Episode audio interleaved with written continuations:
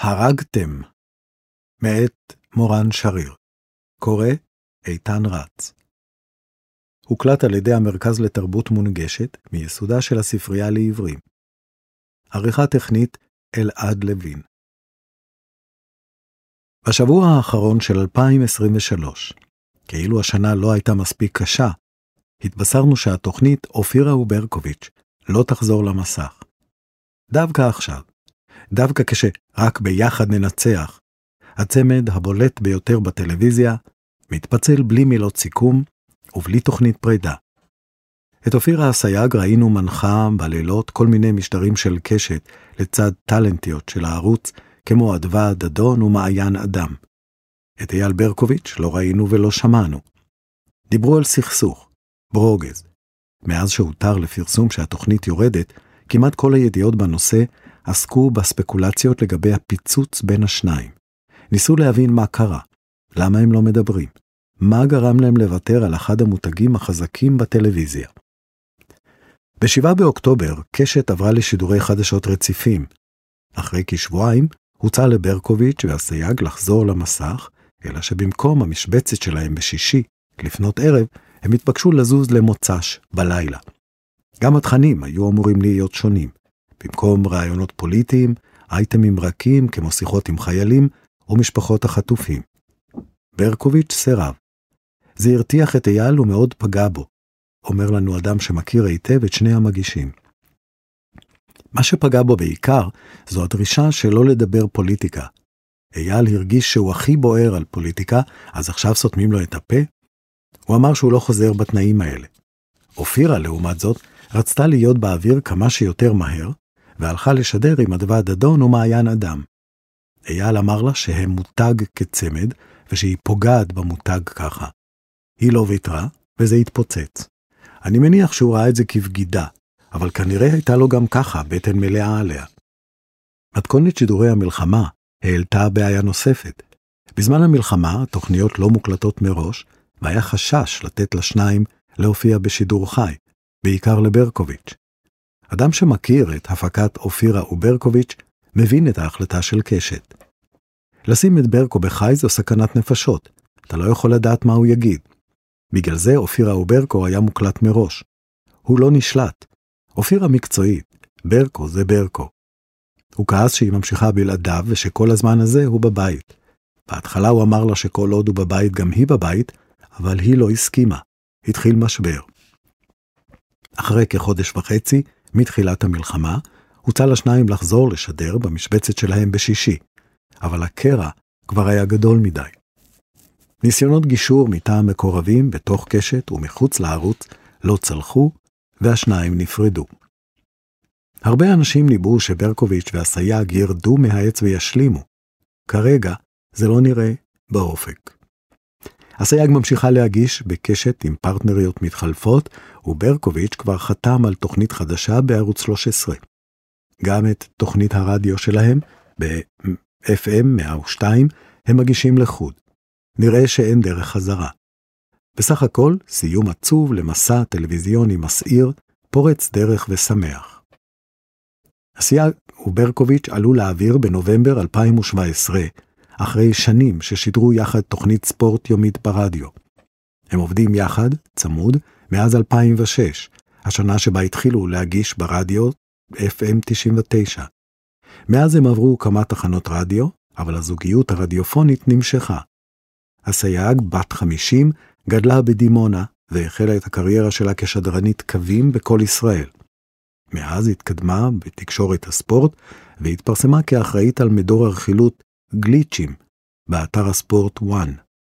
בהמשך התחתנה עם הבעלים של האתר, איש העסקים גילי מנקין. כל מי שדיבר איתנו לצורך הכתבה, מתאר את סיפור החיים שלה כמרשים או מעורר השראה, כמי שהגיעה מדימונה ובנתה לעצמה בחריצות קריירה לתפארת.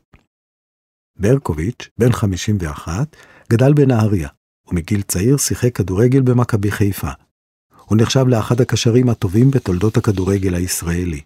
שחקן חכם, אבל גם קפריזי. בהמשך שיחק גם באנגליה, ובנבחרת ישראל. חלק מהאנשים שדיברנו איתם, מזהים בהתנהלות שלו היום את היכולות ששימשו אותו כשחקן, בעיקר מהירות מחשבה וצפיית מהלכים מראש. את השפה, האנרגיה וחוסר הגבולות של הכדורגל, הם לקחו איתם לשדה הפוליטי ועשו שכונה. הרבה אנשים התקשו לעכל את הטמפרמנט של השניים על המסך. בזו להם, התנשאו. אופירה וברקו לא נראו כמי שמתרגשים לראיין שרים בכירים, ולא נתנו להם כבוד מיוחד. להפך, הרבה פעמים הם נתנו למרואיינים שלהם את התחושה שהם לא מעריכים פוליטיקאים ולא מאמינים להם. זה היה קצת כמו לתת לנהג מונית לראיין את שר הביטחון. אורי סלעי, שפיתח את התוכנית עבור קשת, והיה העורך שלה בחודשים הראשונים, מספר שבמשך שנים נהג להאזין לתוכנית הספורט שלהם ברדיו. אני הייתי מחזיק תיק אופירה בקשת, כי אופירה הייתה שופטת באייל גולן קורלח, שערכתי. שם התחילה הקריירה הטלוויזיונית שלה. אז באו אליי שאני אפתח לה ולברקו תוכנית. מה היה המנדט? הבנתי שצריך לעשות תוכנית מאוד אקטואלית וחדשותית, כי זה יבליט את כל היתרונות שלהם, כמו שהיה ברדיו. אופירה היא עיתונאית מעולה, היא גם מאוד מנוסה. אל תשכח שהם באים מעולם שמפטרים בו מאמנים בשידור חי. בספורט קורים עשרות אירועים ביום. ברקו בא מכדורגל, הוא רגיל לעלות ולהופיע ולתת שואו. בהתחלה היה נהוג לרדת עליו כאילו הוא חצי סתום. אנשים פשוט לא הבינו, ולא התקרבו להבין את הדבר. הוא פשוט בא ממקומות אחרים. הוא היה שנים בכדורגל, ועבד במסגרות מאוד נוקשות, אז הוא מן הסתם לא מכיר את העולם כמוני וכמוך, אבל הוא מאוד מאוד חכם. מההתחלה זו הייתה תוכנית פוליטית? אם אני זוכר נכון, כבר בתוכנית הראשונה, יאיר לפיד התראיין. הפוליטיקאים החכמים הבינו מההתחלה שזה טוב להם, כי זה מושך אש, במקום עוד ראיון ברשת ב' בבוקר. היה רגע שצפית בתוכנית, ופתאום הבנת שזה עובד? בפיילוט. ראיתי איזה רבע שעה מהפיילוט ואמרתי לעצמי, טוב, אני רואה גם שעתיים כאלה בלי בעיה. איך היו התגובות בהתחלה? זה שבהתחלה הרימו גבה וירדו עליהם, זה היה צפוי, וזה גם לא הזיז לי. ידעתי שזאת תהיה תוכנית מאוד אהובה. מדובר באנשים סופר חכמים וסופר מוכשרים, כל אחד בדרכו.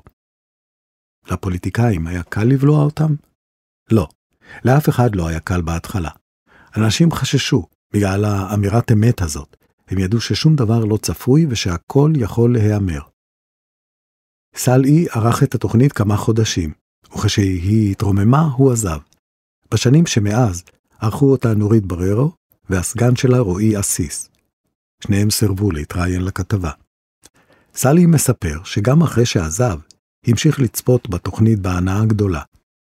אם אתה מסתכל על התקשורת, בעיקר זו שמטפלת בפוליטיקה, היא ברובה מבוססת על יוצאי גל"צ. זה מכתיב טון מסוים. פה מדובר בשניים שהם באופן מהותי אינם יוצאי גל"צ. יש משהו מאוד שמח בתוכנית שלהם ומאוד כיפי. בגלל זה התוכנית הצליחה. תוכנית כיפית עם עקיצות, ריחולים, קשקושים, בדיחות. זה שברקו ואופירה יודעים לדבר עם כל פוליטיקאי, כאילו הם באמת בסלון, זה לא כל כך קיים במקומות אחרים. יש תוכניות אחרות שהן מאוד חשובות, אבל הן לא כיפיות. הן פשוט חשובות. בהתחלה זלזלו בתוכנית, אחר כך היא הפכה לגילטי פלז'ר, ובהמשך לצפיית חובה. היא קיבלה נתוני רייטינג יפים, 9 עד 10 אחוזים בשישי לפנות ערב, וחשוב מזה, שלטה בסדר היום. היא לא שימשה כשומר מסך בפיצוציות. אנשים היו דבוקים אליה, כי ידעו שהיא לא צפויה. היה בתוכנית יצר חי שבלט על רקע משטרי הריאליטי המתים מבפנים של הטלוויזיה המסחרית. תוכניות הדגל של קשת הן כמו התחפושות בזמר במסכה. נוצצות ומפוארות, אבל מלאכותיות, ועם עיניים דוממות. התוכנית של אופירה וברקו הייתה פחות מלוקקת, אבל הרבה יותר חיה. זו תוכנית שהפכה לאירוע טלוויזיוני, מתוקף הניצוץ שנוצר בחיכוך בין בני אדם, ולא משום שמישהו במחלקת הפרומו החליט שזה אירוע טלוויזיוני. אי אפשר היה לדעת מה יקרה. בכל רגע נתון ברקו יכול להתפרץ, אופירה יכולה לכסח, והמרואיין יכול לפוצץ את הראיון וללכת הביתה. הדברים האלה קרו.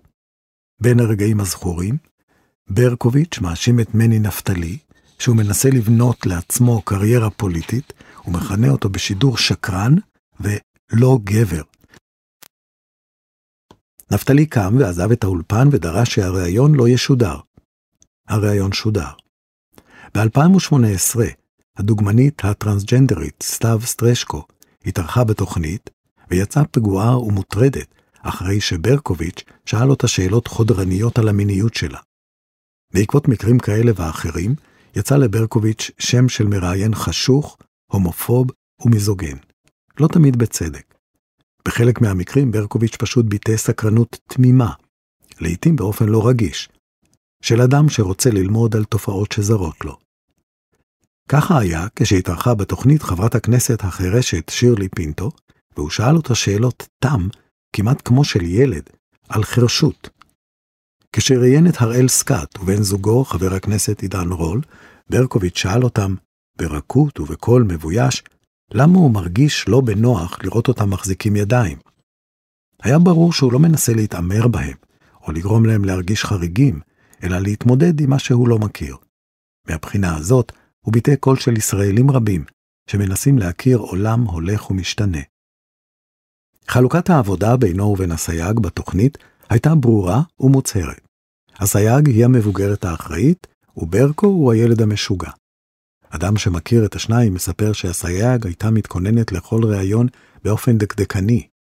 לפעמים יותר מדי. עושים לה המון תחקירים, כותבים לה הכל, הכל מתוסרט. ברקוביץ' היה מגיע לשידור בלי הכנה, ופועל אינסטינקטיבית. ברגע שזה תפס, הם חיו מאוד את הרייטינג של אותו שבוע. זה היה הפיל גוד או הדיכאון של השבוע, לפי המספרים. זה מאוד מובן, זה הביזנס. אחרי שהייתה ההצלחה הגדולה, כל ירידה הייתה מאוד מאכזבת. ביקורות עניינו אותם? לא יותר מדי, אותו בכלל לא ואותה בקטנה.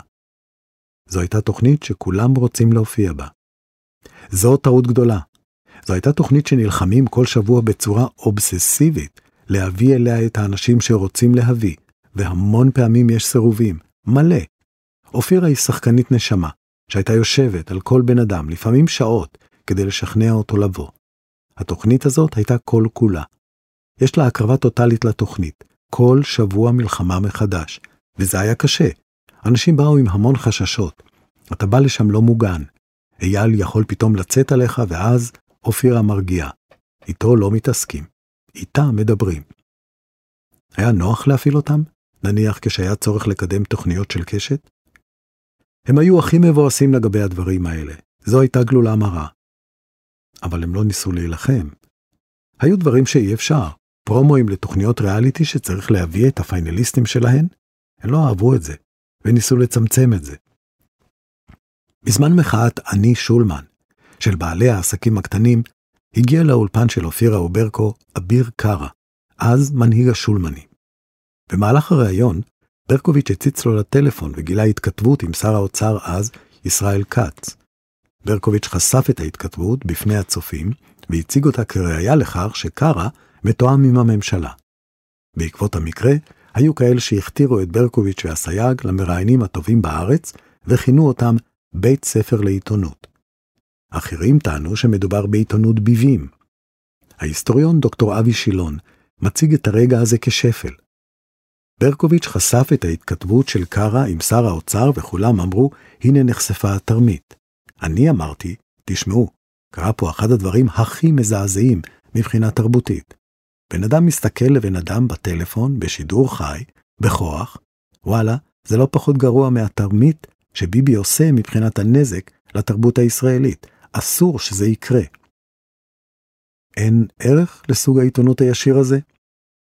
באייל ואופירה יש משהו ישיר ומאוד, נו, בולשיט, ויש לזה כוח. אופירה היא אישה מאוד אינטליגנטית, היא השפיעה גם על תרבות הספורט בצורה עמוקה. מצד שני, זו תוכנית שיש בה המון נזקים. הכל צעקני, המזרחיות שהיא מבטאת היא מסוג מאוד מסוים, הכל צוהל או עצבני, הכל מתנקז לחבר שלי או לא חבר שלי. אין שום גוונים, זה או שמישהו משקר או לא. גם המרואיינים מתאימים את עצמם. אז השיח של הפוליטיקאים הופך להיות השיח של אופירה וברקו. השיח הזה לא מחדד את הרעיונות שהפוליטיקאים באים להציג? עם כל גישת הדוגרי והבלי ללטף, שמעת פעם מהרעיונות האלה איזושהי תובנה מעניינת? האם זה שיפר את הפוליטיקה? האם לחפש קומבינה בכל דבר באמת משקף את החיים? בסופו של דבר העוצמה שהתוכנית קיבלה בשיח הציבורי היא לא באמת משהו שמועיל לפוליטיקה. הבוטות של אופירה לא באמת חושפת אמיתות. כשבוגי או גנץ מגיעים אליה, היא לא מייצרת אצלם איזו מחשבה אחרת בזכות השאלה שלה, אלא בוגי וגנץ מנסים לדבר בשפה שהיא יותר עממית. הפוליטיקה בלאו הכי צינית ומתלהמת, אולי יש ערך בלהוריד את העניבה ולהתייחס לפוליטיקאים בהתאם. אם אתה אומר שהפוליטיקה כולה צינית, זה מאכזב. אני לא חושב שזה ככה. ואם כן, צריך אנשים אמיצים עם כוח שיקחו את זה למקום אחר. אם תגיד שהכל ציני, אז הכל יהיה ציני. יש באופירה וברקו משהו חתרני? ממש לא. יש משהו חתרני בביוגרפיה שלהם. בעוד 20-30 שנה, כשהם יפרשו ונכתוב על התרבות הישראלית, נגיד שאופירה עשתה משהו. גם בתקשורת הספורט, גם במעמד של אישה מזרחית. אבל בפועל, אין בהם משהו חתרני. כי חתרני זה לחתור תחת המציאות. מה שהם עושים, זה להגיד שגם ככה כולם שקרנים וקומבינטורים, והם יראו לנו את זה. הם לא מנסים לחשוף היבטים אחרים של המציאות. חוקרת התרבות דוקטור מירב אלוש לברון חושבת שבזיווג הטלוויזיוני של אופירה וברקו, פוליטיקה היא בכלל לא המאפיין המוביל. מה שמאפיין את המופע של שניהם זה קודם כל אינדיבידואליזם. יותר מאשר פוליטיים, הם בעיניי אינדיבידואליסטים. כלומר, יש אידיאולוגיה כלכלית חזקה מאחורי המופע שלהם. הם תוצר טלוויזיוני ניאו-ליברלי, שנטוע בשנות האלפיים של הטלוויזיה. אולי אפילו שיא מסוים של החיבור שהטלוויזיה המסחרית עשתה בין דמויות איקוניות לגיבורי תרבות חדשים, לבין פילוח קהלים ובניית מוצר תקשורתי מדוגם שמעורר תגובתיות יתר.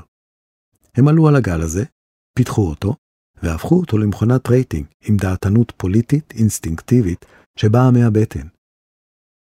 יש בזהות שלהם יסוד חתרני? אסייג מחזיקה היום סנטימנט מזרחי חדש של המרכז הישראלי. אף על פי שתוקפים אותה כשמאלנית, היא לא מבטאת תפיסות שמאל חתרניות. היא נעה בין עמדות ימניות למרכזיות, מבקשת לקחת אחריות על מה שקורה, לסמן רע וטוב, חציית גבולות מסוכנת מצד ימין פוליטי. זו חתרנות בערבון מוגבל, אבל היא לא המציאה את זה. יש כאן חיבור בין ההפרטה של התרבות להתפרקות של השמאל. כבר שנים אנחנו במגמה של התמרכזות, שנובעת ממגוון גורמים. מצחיק לקרוא להם שמאל, כי הם לא שמאל. לא שמאל חברתי ולא שמאל של זכויות אדם. החתרנות הייתה אולי בסגנון הראיון שלהם? האסתטיקה הטלוויזיונית שלהם היא אכן חתרנית, לפחות בעודפות שלה. לכן הרבה אנשים רצו להופיע אצלם. מצד אחד הם גורמים בהלה, מצד שני זה המופע הכי שווה בעיר. זה בהחלט סוד כוחם. זה מאוד מושך, אבל גם מאיים. יש בזה סקס אפיל טלוויזיוני. זה פרפורמנס טוב. הם שברו את המהוגנות של האולפן. אין כללים שאי אפשר לשבור. אפשר לבזות את המוראיינים בלי לחשוש שמישהו יסרב להגיע להתבזות בתורו בשבוע הבא. מה שהפך את אופירה וברקו ממראיינים דומיננטיים למובילי דעת קהל, היה הטוויסט האנטי-ביביסטי שלהם. בזמן שהתגלגלנו ממערכת בחירות אחת לבאה אחריה, ובמקביל משפט נתניהו נפתח, ואיתו הזרם הביביסטי הפך לעכור ורעיל יותר, אופירה וברקו הפכו לקול הבוטה ביותר נגד ממשלת נתניהו. השניים תפסו עמדה רלביסטית מובהקת, התפרקו על גנרלים בדימוס, הגנו על בג"ץ ודיברו בשבח הממלכתיות. מי שנופל במלכודת הסטריאוטיפים יכול היה לצפות שאופירה וברקו, שהתחילו כימנים מוצהרים מהפריפריה, וגדלו בעולם הכדורגל, יהיו ביביסטים. אבל הם הוכיחו שהמציאות לפעמים מנצחת את הסטיגמה. אלוש לברון התשובה שלי לשינוי הזה מורכבת יותר מהסטריאוטיפים ביביסטי ומשתכנז. היא משקפת זהות היברידית, כזו שנעה בין זהויות. יש באופירה מן הדמות ההיא, שנושאת זיכרון פריפריאלי, המדגיש מניירות ומחוות מהסוג שלא עושה חשבון, וחי טוב עם עצמו. היא לא מנסה לחקות אידיאל בורגני קלאסי ישן. היא גם תוצר של מוביליות חברתית וכלכלית. במקרה שלה, המוביליות הושגה במרחב בה"א הידיעה של שבטי ישראל, הטלוויזיה. אורי סאלי, מי שמכיר אותם לא מופתע שאלה לא חבר'ה שבאו להיות שופרות. אופירה לא עשתה הנחות לאיציק זוהר, אז היא בוודאי לא תעשה הנחות למירי רגב. הם הפכו לסדין אדום במפלגת השלטון. בקשת לא פחדו מהכוח שלהם? אני לא יודע איך הגיבו לזה מאחורי הקלעים של קשת. בסופו של דבר זה ערוץ מסחרי, והתוכנית מאוד מאוד הצליחה. היא שמרה על מספרי רייטינג יפים. אדם שמכיר את ברקוביץ' מספר שבעבר הייתה לו הערכה לנתניהו וראש הממשלה אפילו הזמין אותו לפגישה. באיזשהו שלב, אייל הבין שביבי נוכל והתהפך עליו. כשהוא התהפך עליו, זה היה לנצח. הוא מתעב אותו. חושב שהוא לא מוציא מילה של אמת מפיו. זה all in, הוא כזה. הוא בן אדם סופר אותנטי. לרוב מאוד נעים, מנומס, אדיב, נחמד, טורח בשבילך. הוא מאוד עוזר לאנשים. באחד על אחד הוא הרבה יותר נעים מהפרסונה שלו, אבל ההתכסחויות שלו על המסך זה לא הצגה. זה אמיתי. אופירה יותר מחושבת. בטח, הכל מאוד מתוסרט, מאוד מחושב. אין ביטחון לשום אלתור. בשלב מסוים, חברי הליכוד החרימו את התוכנית, חוץ מכמה סוררים. אחרי שברקוביץ' כינה את הליכוד ארגון פשע, מירי רגב הגיעה כדי להגן על כבוד התנועה, ונכנסה בו ב-200. היא כינתה אותו סטייק, כי הוא מתהפך מצד לצד, ואיימה עליו שלעולם לא יזכה לאמן את נבחרת ישראל. ברקו לא נרתע. הקו הזה הסלים עוד יותר בזמן ההפיכה המשטרית. בתוכנית ששודרה בפברואר 2023, ברקו התעטף בדגל הלאום, ועמד דקת דומייה לזכר הדמוקרטיה הישראלית. בהפגנות בקפלן הקרינו על מסך ענק קטעים ממונולוג שנתן בתוכנית. חברי הליכוד שהחרימו את אופירה וברקוביץ' השאירו את המגרש ריק לחברי ממשלת השינוי והמחנה הרלוויסטי שקיבלו שם במה חופשית. יאיר לפיד, אביגדור ליברמן ועומר בר-לב הגיעו לאולפן תכופות. ראשי הממשלה לשעבר ברק ואולמרט היו אורחים רצויים. בני גנץ ובוגי יעלון היו יקירי התוכנית. היה קצת משעשע לראות את גנץ ויעלון שלא גדלו ביציעים של קריית אליעזר, פונים בפמיליאריות לברקו ואופירה ומחליפים איתם דברי כיבושים. הם ידעו ששווה להם לבוא, אומר אדם שמכיר את ברקוביץ' והסייג. הם ידעו שהם יקבלו שם פול בודי מסאז'. נדמה לי, לצערי, שאופירה וברקו הפכו לאחת התוכניות היחידות בתקשורת הישראלית שדיברו בהן חופשי, אומר הרמטכ"ל לשעבר משה בוגי יעלון. מבחינתם הם שאלו את השאלות שכל אזרח ישראלי שואל, בלי לחץ פוליטי, בוודאי לא של הנהלת הערוץ. הם ביטאו את מה שהם חושבים, ולכן אהבתי לבוא להתראיין אצלם. הרבה אנשים חששו לבוא אליהם. לי לא היה חשש, יש אנשים שמראש אני יודע שיש להם הטיה פוליטית, והם מחפשים איך להפיל אותך כמרואיין. אני לא הרגשתי ככה אצלם. הם היו בעדך. זה היה הדדי. אולי זו הסיבה שהם כבר לא על המסך. יכול להיות, אני חושש מאוד שזה נכון. היום אתה מרגיש שיש לך פחות פתחון פה באולפנים? תלוי איפה. לצערי, אתה מרגיש שהזרועות הארוכות של השלטון מנסות ללחוץ על הערוצים שעדיין לא נחשבים ערוצים שלהם. אופירה וברקו הייתה אחת התוכניות שהרגשתי שמתעלמים בה מלחצים חיצוניים. יש לחצים מלמעלה, אני מבין איך זה עובד. אני יודע לחוש את הלחצים האלה, וזה שאני פרנואיד בנושא, לא אומר שלא רודפים אחריי.